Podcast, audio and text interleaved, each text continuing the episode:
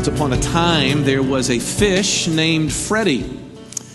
Freddie was no different from the other fish in the Great Barrier Reef in Australia. He lived his life in a clean, low level coral cave with his kind and with some others. Uh, life for Freddie was simple and it was predictable, which predictability was really his friend. he was there and enjoyed his life in a simple, uncomplicated way. The first time, though, that Freddie began to notice his world getting a little complicated was when he went off to school. Not lower school, of course. He loved lower school, where he was taught the differences between the species and the wonders of the reef and the stories about other undersea lands farther than he would ever get to travel. No, it was when he reached his upper schooling that things began to get really confusing for Freddie. You see, Freddie was a very faithful, hardworking student.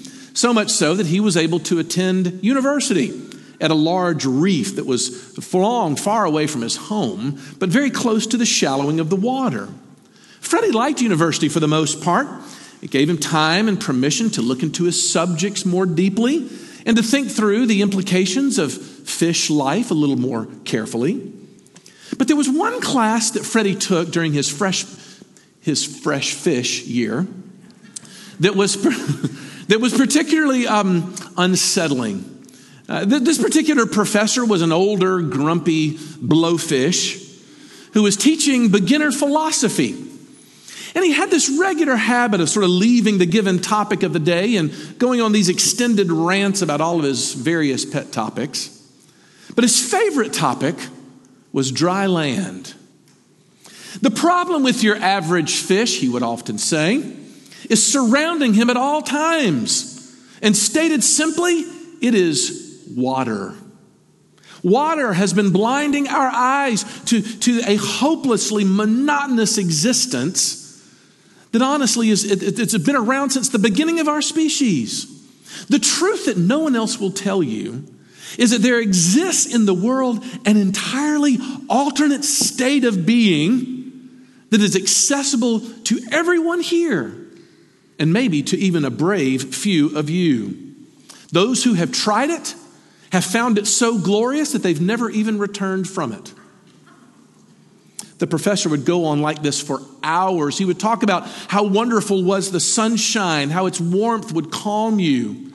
He would talk about the beauty of the, of the dry, sandy beach and how no slick slime could ever stay there. Finally, he would talk about the cleansing effect of this thing called air and at first, Freddie wasn't buying any of it. He knew from his spawning that going anywhere near the shallowing water was forbidden by any fish.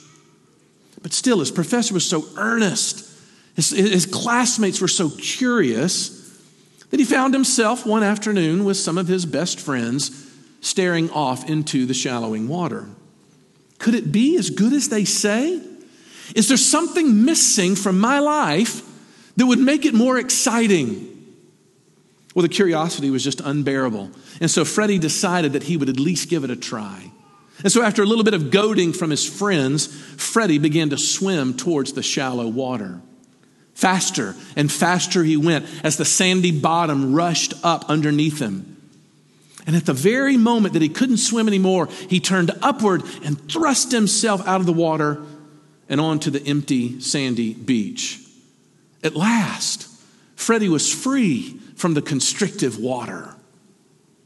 Of course, it didn't take too long for Freddie to notice that things might not be as great as they said up here.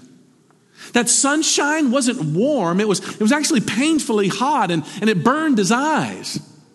Uh, the beautiful sand may have been nice looking, but the, the coarseness of it scratched at his scales and cut him.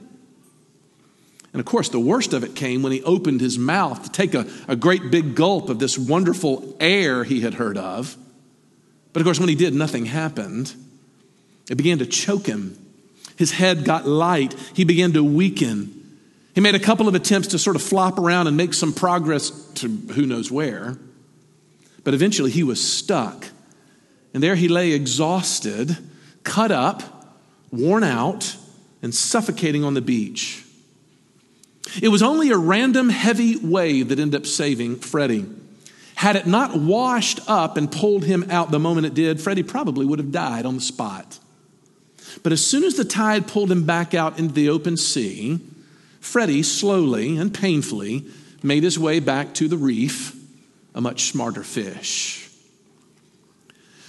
So, if you're just joining us here this morning, you've caught us in the moment of another sort of milestone in a three year study we've been going through in our church over the three great principles that we built this church upon that defines our mission.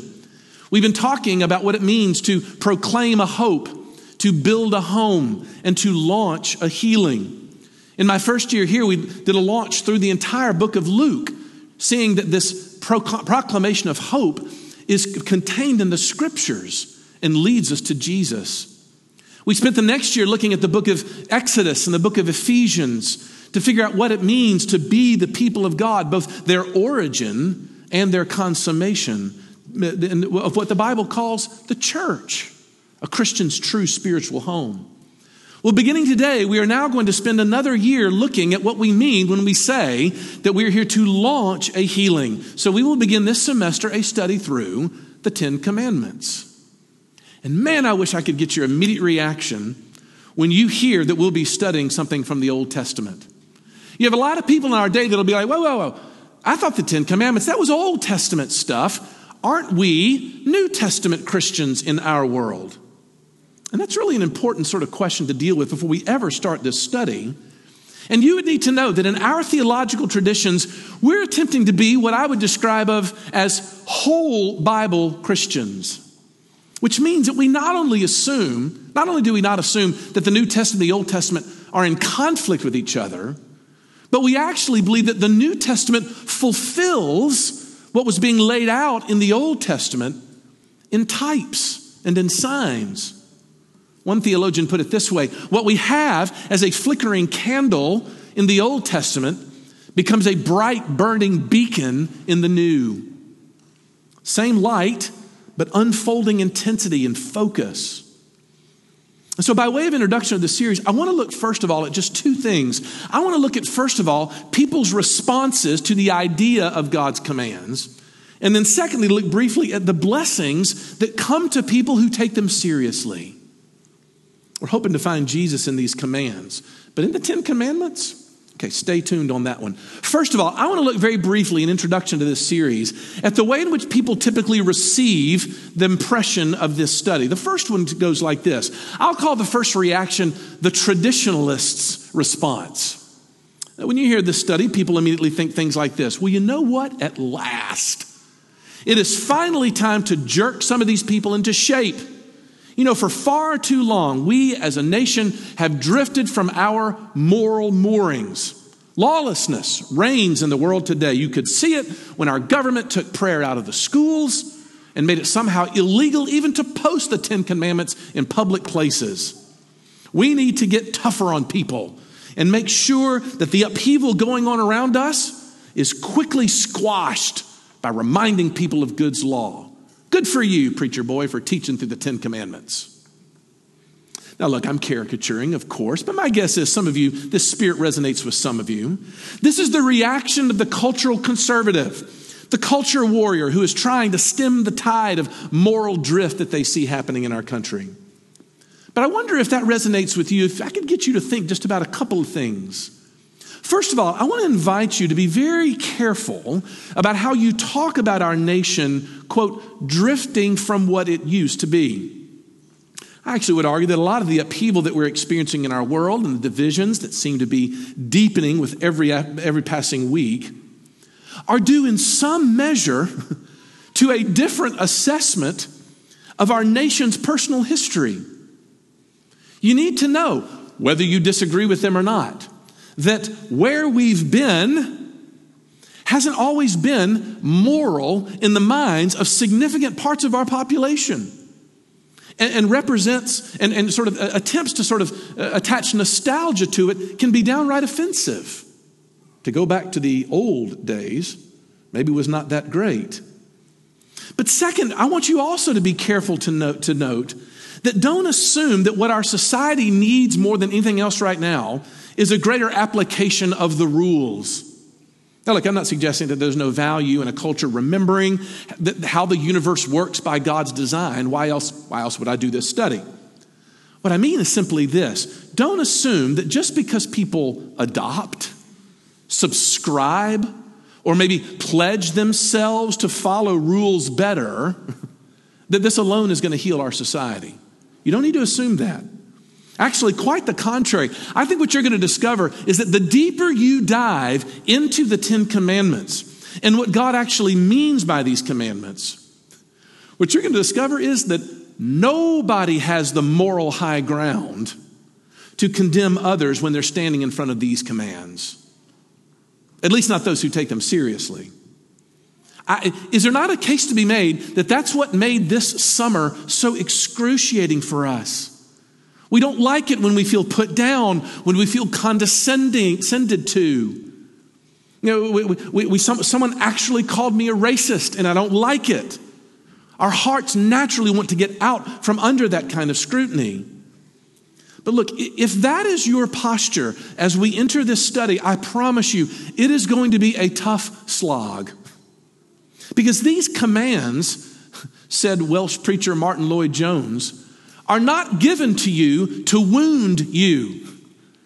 These commands are given to you to kill you. Why? Because these commandments have to humble you before they ever transform you. So if you kind of feel a little bit proud of yourself because of the superiority of your moral code, it's likely that you've never applied this code to yourself. Humility is what we have to approach. That's the traditionalist response. But secondly, I want to look at what, what we might call the revisionist response. Their response to a Ten Commandment study might sound something like this What? Commandments? Are we really going to talk about commandments in our day and age? First, you know what you Christians call commandments, you don't realize those are nothing more than power grabs from ancient uh, uh imperialistic regimes who are trying to find ways to keep the underclass suppressed. And not only that, it just feels regressive to talk about rules. I mean, let's be honest. The only real rule that we need to appreciate in our time is the rule of your heart. To be authentic, to, to, to open up your, to your true self, to live your truth. And again, I'm caricaturing again, but some of you have probably, if you don't have that spirit inside, you probably know someone who talks like that. This is the spirit of the youthful idealist the liberal progressive zealot who is just ready to break down all of your expectations about what you think life should look like. But for you as well, I wonder if I could get you to think about a couple of things. The first thing is this you're absolutely correct that in ancient history, we have all kinds of examples of behavior codes that have a lot of similarities to the Ten Commandments. The, the, the famous Code of Hammurabi comes to mind. But these similarities in ancient law code doesn't actually militate against the inspired nature of the Ten Commandments at all. Why? Well, because if the Christian God is who he says he is, who we say that he is, the God, it makes perfect sense that when his creatures begin to sort of formulate moral code, that they would ape what they know in their hearts to be true because they're created in his image. And actually, the similarities in those law codes, they, they, they don't sort of uh, argue against the existence of God, they argue for the existence of the Christian God because other people are sort of imitating it. But you know, it's that second objection that I was uh, sort of caricaturing that I really want to talk about. And that is that the only rule in life is the rule of yourself. You know, this up and coming generation cherishes freedom more than any other value. My reason for existence, they will tell you, is to know myself and then be true to that self. And in the process, I'm ready to throw off any attempts that someone might make to fashion me into their image. I'm here to forge my own way, they will tell you. Man, there is so much to be said about this perspective. But I only have time to mention just sort of this. Hey, how's that working for you? Progressive, young, liberal. Because if there's any thing that we should take away from the last few months of conflict in our world, is it not that when people are true to themselves, folks get hurt when that happens? I feel confident in my guess uh, that there is no activist who had even the slightest interest in a Confederate sympathizer being true to themselves.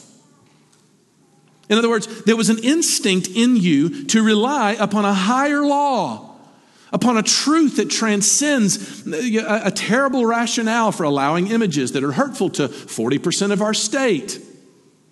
In other words, if you set freedom as the sole personal value in your life, do you realize that now you have no foundation to condemn someone else in their individual pursuit of the same freedom? But of course, losing that right doesn't occur to someone when the rioting starts, now does it? Why? Because if you remove any sense of a higher law in the moral universe, then all you really have are raw power grabs. It's whoever's the strongest. It's the will to power, as Nietzsche said. Look, you condemn the Ten Commandments as a power grab of an ancient civilization, fine. But when it really comes down to it, you're grabbing power just as much on the basis of your conception of what is right and wrong. It's not the existence of a code that you resent, it's that folks aren't adopting your code.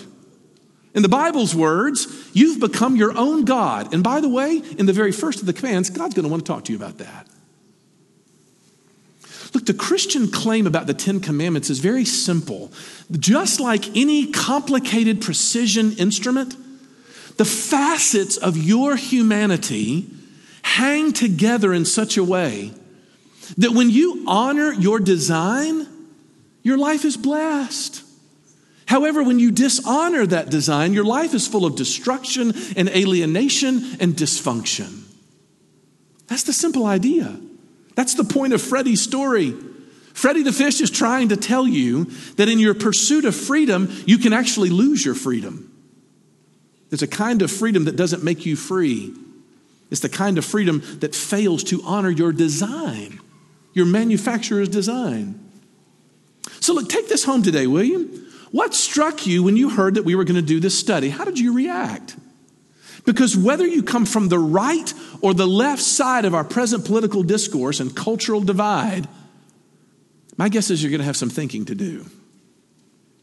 So, those are our responses. But, secondly and finally, I don't want to leave without talking about the blessings that can come from this sort of study. The Bible says there's an ocean of blessing that are waiting for people when they dive into this. Because the converse must be true. True freedom in being and living is doing so in the manner that you were created to live and to act.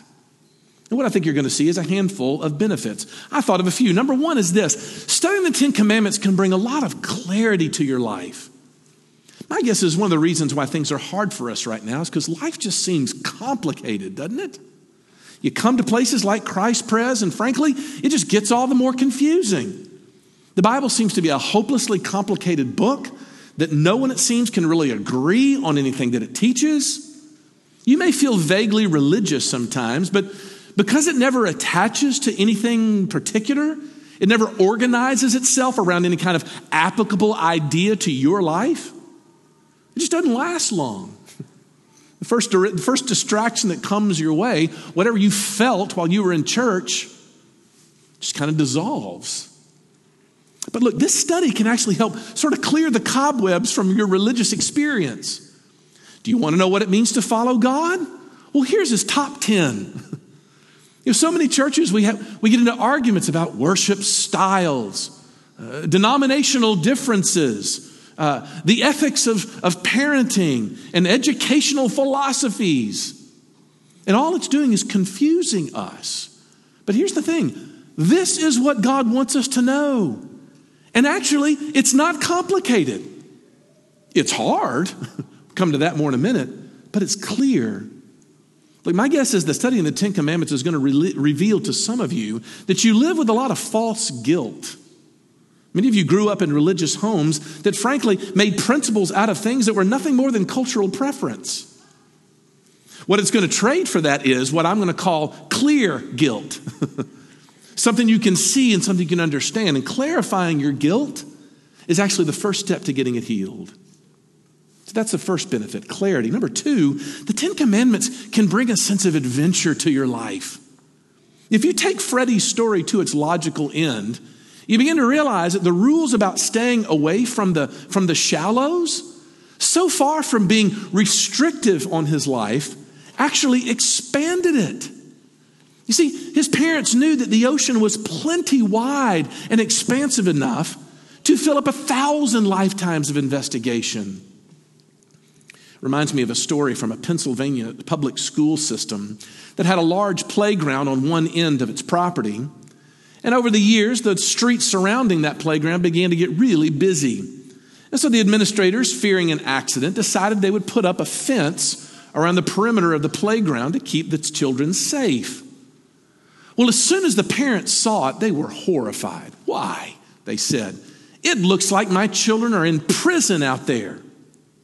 Well, the fight got so built up that it actually made its way all the way to the city school board, where eventually the only solution was to take the fence down and remove it. What do you think happened the very next day after that fence was removed? If you're thinking that someone got struck and killed, you would be wrong. What happened the next day is that the children huddled in the center of the playground, terrified of what awaited them, even feet from that small little safe space. Don't you see? The fence gave them the playground. And all I want you to consider is what if the Ten Commandments have at their heart God's intention to give you the whole world as His place? Thirdly and finally, the Ten Commandments bring intimacy into your life. Look, notice what the passage said that Scott read I am the Lord your God who brought you out of slavery, therefore you shall have no other gods. You've heard me say this before, y'all. The order is everything.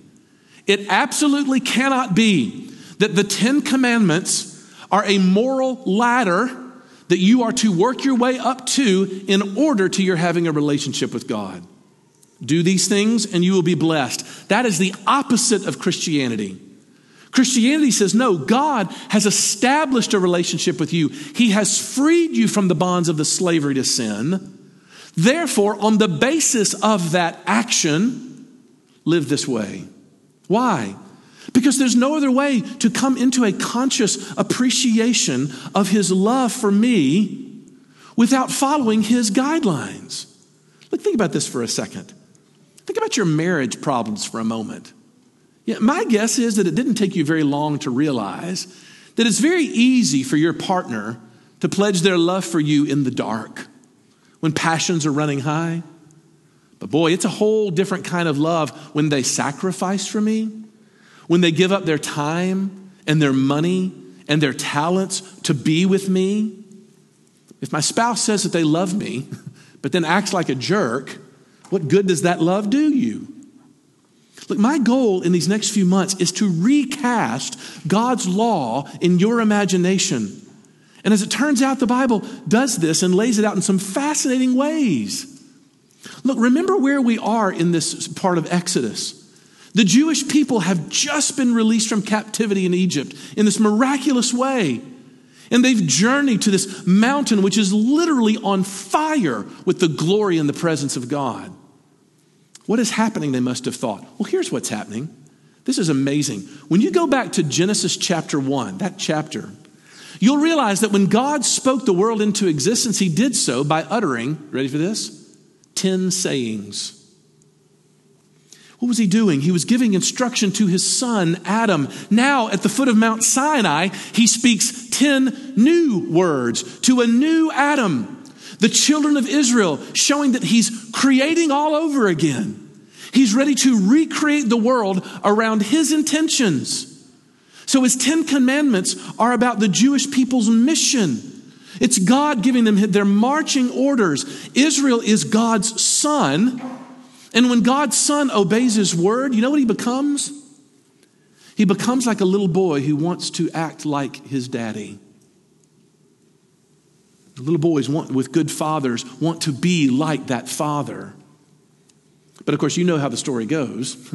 that first son rebelled against his father, and so the son, the father, had to send the oldest brother, Jesus, to perfectly keep the law and to launch the ultimate healing for the universe. What's the point?